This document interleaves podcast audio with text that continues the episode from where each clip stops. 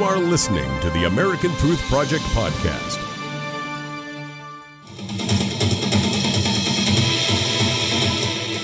Six now upset election results in the volunteer state. In Tennessee, businessman Bill Lee won the Republican nomination for governor, embarrassing Congresswoman Diane Black, who finished a distant and ugly third. The president tweeting, Congratulations to Bill Lee of Tennessee on his big primary win for governor last night. He ran a great campaign and now will finish off the job in November. Bill has my total and enthusiastic endorsement. Now, President Trump did not endorse anyone in the primary. However, Congresswoman Black did pick up the backing of Vice President Mike Pence. So it's a stunner. Or is it? Joining me now, the founder of the American Truth Project and Daily Ledger contributor, Barry Nussbaum. Uh, Barry, Lee campaigned as an unabashed conservative uh, all through the state of Tennessee to win uh, this nomination. I think it proves that a constitutional conservative, even without the backing of the President of the United States, who has wonderful, wonderful power for Republican candidates, but a conservative constitutionalist can win and can defeat a RINO.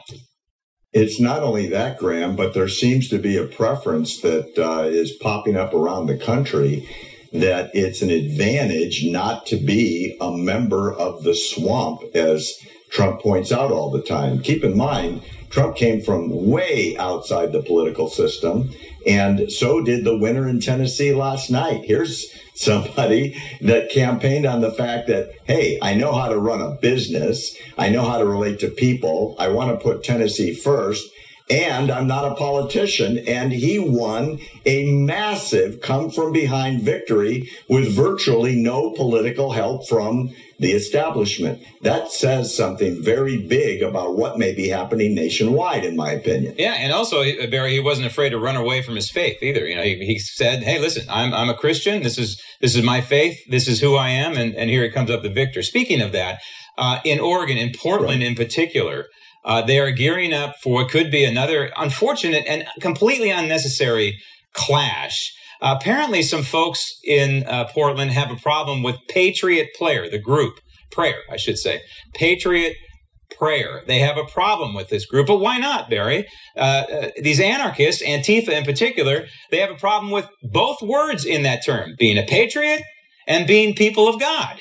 It reminds me, if you study history, which I wish Americans did, of 1930s Germany. The Antifa people who claim to be anti fascists are anything but that. They are the brown shirts of our current political climate. They are outright threatening anyone who opposes them. They're threatening with violence. They say they're going to carry guns, and they say that the guns will equalize because the patriot prayer people uh, are big muscle bound gym rats, as they called them, and they will fight back with weapons. They don't want anybody raising the American flag in defense of the American system. And they're willing to wage violence in the streets on anybody who's opposed to as you said, anarchy. It's it's insane, and it reminds me of 1930s Germany. It worked for Hitler. I hope to God it doesn't work anymore here. So far, nobody has shut them down, including the police. Speaking of radicals, this Ocasio uh, Cortez, who's uh, the socialist running for uh, Congress uh, in New York. Apparently, she has some interesting philosophical roots. Actually, when you look at them, they're my roots, Adam Smith kind of roots, if this report is true. Yeah, she um, proves the depth and sincerity of her political philosophy, Graham. She came from an Adam Smith pro capitalist, anti feminist background, and that's based on her writings, which people are now recovering. She went to the other side, Graham, because it's much easier to get elected on the let's give you free stuff platform rather than, hey, why don't you go work for the stuff you want? Everybody that's supporting her wants more free stuff. And the free stuff agenda of the Democratic Socialist Party is we'll give you everything free education, free housing, free um, medical care, uh, and a job, even if you don't have one, for the rest of your life at $15 an hour. So the uninformed yeah. vote for that. Who wants to who wants to vote for hard work, free enterprise, and capitalism? Gee, that sounds a lot harder than sitting on the couch and collecting a check and and as the uninformed uh, surely does not know about Adam Smith, and frankly, I'm surprised that the uh, the young lady running for Congress knows about him as well. Barry, thanks. Thanks for listening to the American Truth Project, a 501c3 nonprofit. Please subscribe to our podcast and follow us on our social media channels to stay plugged in to the truth.